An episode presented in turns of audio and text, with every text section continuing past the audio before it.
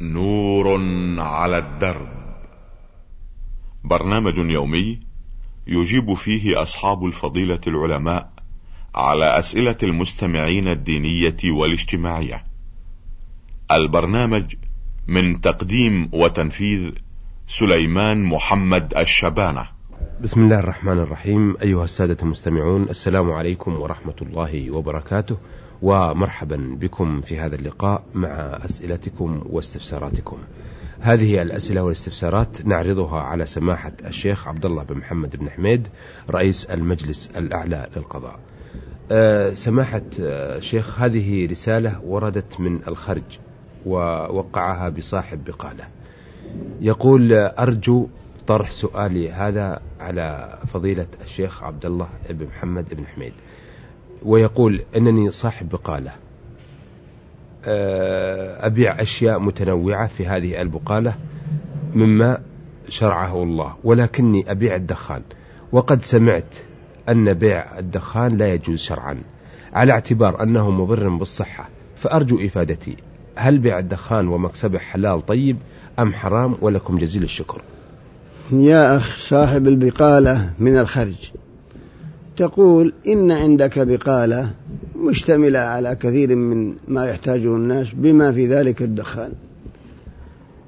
فهل بيع الدخان جائز؟ نقول لك يا أخي دع بيع الدخان. لا تبيعه ولا تشتريه ولا تتعامل فيه. فالله يغنيك وييسر لك من سبل الخير وأسباب الرزق. ما هو أحسن وأبرك من هذا الدخان. فالدخان قرر كثير من أهل العلم من أتباع الأئمة الأربعة أنه حرام. مستدلين بحديث أم سلمة. نهى رسول الله صلى الله عليه وسلم عن كل مخدر ومفتر. وهو لا شك أنه مخدر ومفتر. وقد أطال العلماء الكلام في الدخان. وإذا قلنا إنه حرام فثمنه حرام. لأن الرسول صلى الله عليه وسلم يقول إن الله إذا حرم شيئا حرم ثمنه. فما دام نقول أنه حرام فكذلك فينبغي الابتعاد عنه. والله يعوضك خيرا منه. فإنه جاء في الحديث من ترك شيئا لله عوضه الله خيرا منه. فالذي أنا أنصحك به وأحبه لك ألا تبيع في الدخان ولا تشتري. وتلتمس من البضائع الأخرى النافعة التي تدر عليك مكسبا طيبا وحلالا طيبا بدلا من هذا الشيء الممنوع. ولا تغتر بكثرة الشاربين له والمستعملين له أو بكثرة البائعين أو الموردين له كل هؤلاء ليسوا على شيء فإن أكثر الناس ليسوا على خير.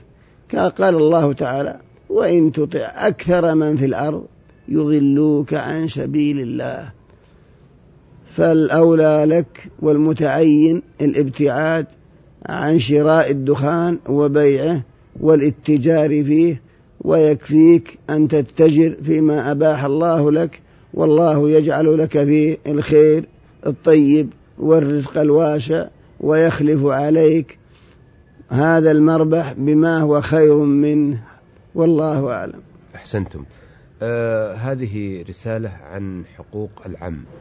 يسأل المستمع ميم عين ميم عين يقول أن عمره 17 سنة توفي والده وهو في بطن أمه وبعد أن وضعته تزوجها عمه أخو أبيه. فهل لهذا العم جميع حقوق الأب؟ يا أخ ميم عين ميم عين تقول إن والدك توفي وأنت في بطن أمك. فبعدما وضعتك أمك تزوج أمك عمك. تقول هل لعمي من الحقوق ما كان لأبي؟ أما علمت أن عم الرجل صنو أبيه فهو أخو أبيك وزوج والدتك. فله من الحق عليك ما ينبغي أن تحترمه وأن تعرف له حقه وإن لم يكن مثل أب من كل وجه. فحق الأب غير حق العم حتى في المواريث وفي كل شيء. لكن برضو العم له حق. لا سيما وهو أخو أبيك. ثم هو القائم بتربيتك والقائم على تعليمك والقائم على ملاحظتك فهو في الحقيقة بمنزلة والدك فعليك أن تكرمه وأن تحترمه وأن تعرف له حقه وإن لم يكن بمنزلة الأب من كل وجه وفي جميع الأحكام إلا أن له حقا كبيرا عليك والله أعلم. أحسنتم. هذه الرسالة وصلت من المنطقة الجنوبية تهامة بني شهر آل الشنيف ومرسلها معدي عامر الشهري. يقول حجينا في العام الماضي وفي آخر يوم من أيام الحج وهو يوم النفور. نزلنا من منى قبل زوال الشمس. أفيدونا هل علينا من هذا شيء؟ جزاكم الله خير الجزاء. يا أخ تقول إنك حججت في العام الماضي ونزلت من منى آخر أيام التشريق يعني يوم النفر من النفر الأول. قبل زوال الشمس. فهل عليك من شيء؟ لا. لا شيء عليك إلا أن الأولى لو بقيت حتى الزوال كان أحسن. بقي موضوع الرجم. إن كنت رجمت قبل الزوال في اليوم الذي نفرت فيه نزلت فيه فهذا الرمي لا يجزيك بل عليك دم. فإن كان بعد ما نزلت خرجت بعد الزوال أو بعد العصر يعني قبل غروب الشمس فرميت الجمار فلا شيء عليك. المهم الرمي رمي الجمار. إن كان رميك قبل زوال بعد زوال الشمس فلا فلا حرج إن شاء الله. وإن كان بعد قبل الزوال فهذا لا يجوز لك بل عليك دم. أما مجرد ارتحال مجرد ارتحالك من منى قبل الزوال فلا بأس به. لا مانع إلا أن الأولى لو بقيت كان أحسن والله أعلم. أحسن. هذه الرسالة وصلت من المرسل يحيى حسن عبد الهادي الطائف آه، وهي في حال الطلاق. يقول أنا شاب من الأردن رب عائلة من تسعة أولاد. وذات يوم وجدت ابني الكبير ماشي مع مجموعة شبان أخلاقهم رديئة. ولما حكيت معه أن هؤلاء الأشخاص لا أريد أن يمشي معهم صمم أن يظل معهم عندها ذهبت إليه وأنا غضبان لكي أطرده من البيت. فما كان منه إلا أن أمسك بي عندها. آه، عندها فقدت عقلي ورجعت أتناول عصا. وإذا بزوجتي وقفت بيني وبين ابني. وأمسكت يدي. فكنت فاقد شعوري وقد قلت لها أنت طالق طالق بالثلاث. والآن آه، أعرض لكم مشكلتي. هل وقع الطلاق مع العلم لو أمسكته؟ حين جبت العصا ضربته ضربة موت لأني كنت فاقد شعوري. ما العمل؟ ولكم جزيل الشكر. يا أخ يحيى حسن عبد الهادي من الطائف تقول إنك رب أسرة وأن لك ولدا كان يماشي مع شبان لا خير فيهم فنصحته بالابتعاد عنهم وبعدما جاءك بالبيت نصحته إلا أنه صمم بأن يذهب معهم وأن يكون مصاحبا لهم. فغضبت وأخذت العصا لضربه وأن زوجتك اعترضت فيما بينك وبينه وأنك طلقتها بالثلاث وأنك تقول أنك فاقد الشعور. لا ندري عن الحقيقة لكن إذا صح أنك فاقد الشعور حينما طلقت فالطلاق لا يقع إجماعا باتفاق المسلمين. فإن من طلق وهو لا يشعر فإن طلاقه لا يقع. لكن هل يقبل قوله أنه فاقد الشعور؟ أم لا بد من بينة؟ لا بد من بينة. إذا شهد رجلان أنك حينما طلقت أنك غائب الشعور فالطلاق هذا لاغي وجوده كعدمه ولا يحتسب عليك حتى ولا أي شيء وزوجتك معك. وأما إذا لم يوجد بينة وإنما مجرد قولك فقولك لا يقبل فالطلاق وقع والله يعوضك خيرا منها والله أعلم. أحسنتم. هذه الرسالة أيضا من الأردن من القوات المسلحة الأردنية من المستمع خليل سالم عودة. آه، يقول لقد أصيب رجل بمرض وذهب إلى المستشفى وهناك قال له رجل اشرب الخمر فإنه يذهب عنك مرضك. فهل يجوز استعمال الخمر آه، في الدواء؟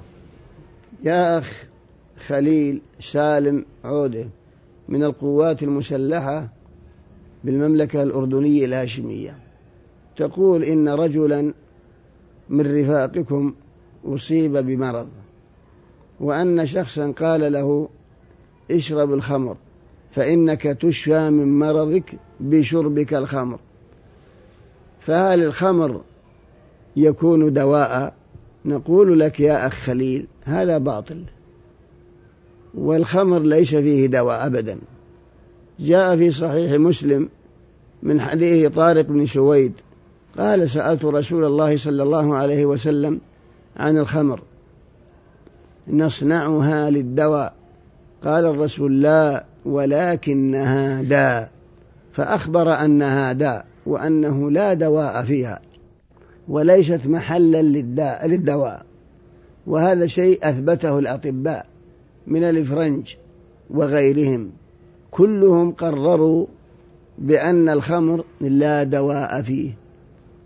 حتى قال بعض أطباء الألمان إن شارب الخمر والمتعاطي لشربه أنه يؤثر على نسله بضعف العقل ورداءة التصور فهو ينصح كل شخص أن لا يشرب الخمر من باب الصحة. وكذلك قال بعض الأطباء الفرنسيين إن المداوم على شرب الخمر يكون نسيج بدنه إذا كان سنه أربعين سنة كنسيج بدن ابن سبع ابن ستين لأنه يضعف الأعصاب ويضعف التفكير ويؤثر على البدن. ولهذا قل من تجاوز الستين ممن اعتاد شرب الخمر فكيف يكون دواء؟ بل هو داء. ولم يبح أهل العلم شرب الخمر أبدا لا للدواء ولا لغيره إلا في مسألة واحدة. قالوا لو غص بلقمة وخشي أن يموت ولم يحضره غير الخمر. أخذ جرعة من أجل أن يدفع تلك اللقمة التي غص بها فقط. والله سبحانه وتعالى يقول يا أيها الذين آمنوا إنما الخمر والميسر والأنصاب والأزلام رجس من عمل الشيطان فاجتنبوه لعلكم تفلحون. إنما يريد الشيطان أن يوقع بينكم العداوة والبغضاء في الخمر والميسر ويصدكم عن ذكر الله وعن الصلاة فهل أنتم منتهون؟ فلم يستثن الله أي حالة من من حالات من أي حالة تبيح له الخمر. لا لأجل كثرة الدم في الجسم ولا لا لأجل أي شيء بل هو داء كما أخبر النبي صلى الله عليه وسلم حين سأله طارق بن سويد إنا نصنع الخمر للدواء؟ قال لا ولكنها داء. والطب الحديث أثبت أنها داء وهذا المريض لا يجوز له أن يشرب الخمر من باب التداوي بل هو لا, دو لا دواء فيه والله أعلم. أحسنتم. إلى هنا ونأتي إلى نهاية هذا اللقاء. ونظرا إلى أن مدة البرنامج انتهت نعد المستمع خليل سالم عودة بأن نكمل عرض أسئلته واستفساراته على سماحة الشيخ في الحلقة القادمة إن شاء الله. أيها السادة آه، في هذا اللقاء عرضنا أسئلة واستفسارات آه، صاحب بقالة من الخرج يسأل عن بيع الدخان والمستمع عين ميم عين ميم عين يسأل عن حقوق العم ومعدي عامر الشهري من تهامة بني شهر ويحيى حسن عبد الهادي من الطائف وخليل سالم عودة القوات المسلحة الأردنية. أه وقد عرضنا أسئلتهم واستفساراتهم على سماحة الشيخ عبد الله بن محمد بن حميد رئيس المجلس الأعلى للقضاء. أيها الأخوة حتى نلتقي بحضراتكم إن شاء الله تعالى. نستودعكم الله. والسلام عليكم ورحمة الله وبركاته. نور على الدرب. برنامج يومي يجيب فيه أصحاب الفضيلة العلماء على أسئلة المستمعين الدينية والاجتماعية. البرنامج من تقديم وتنفيذ سليمان محمد الشبانة.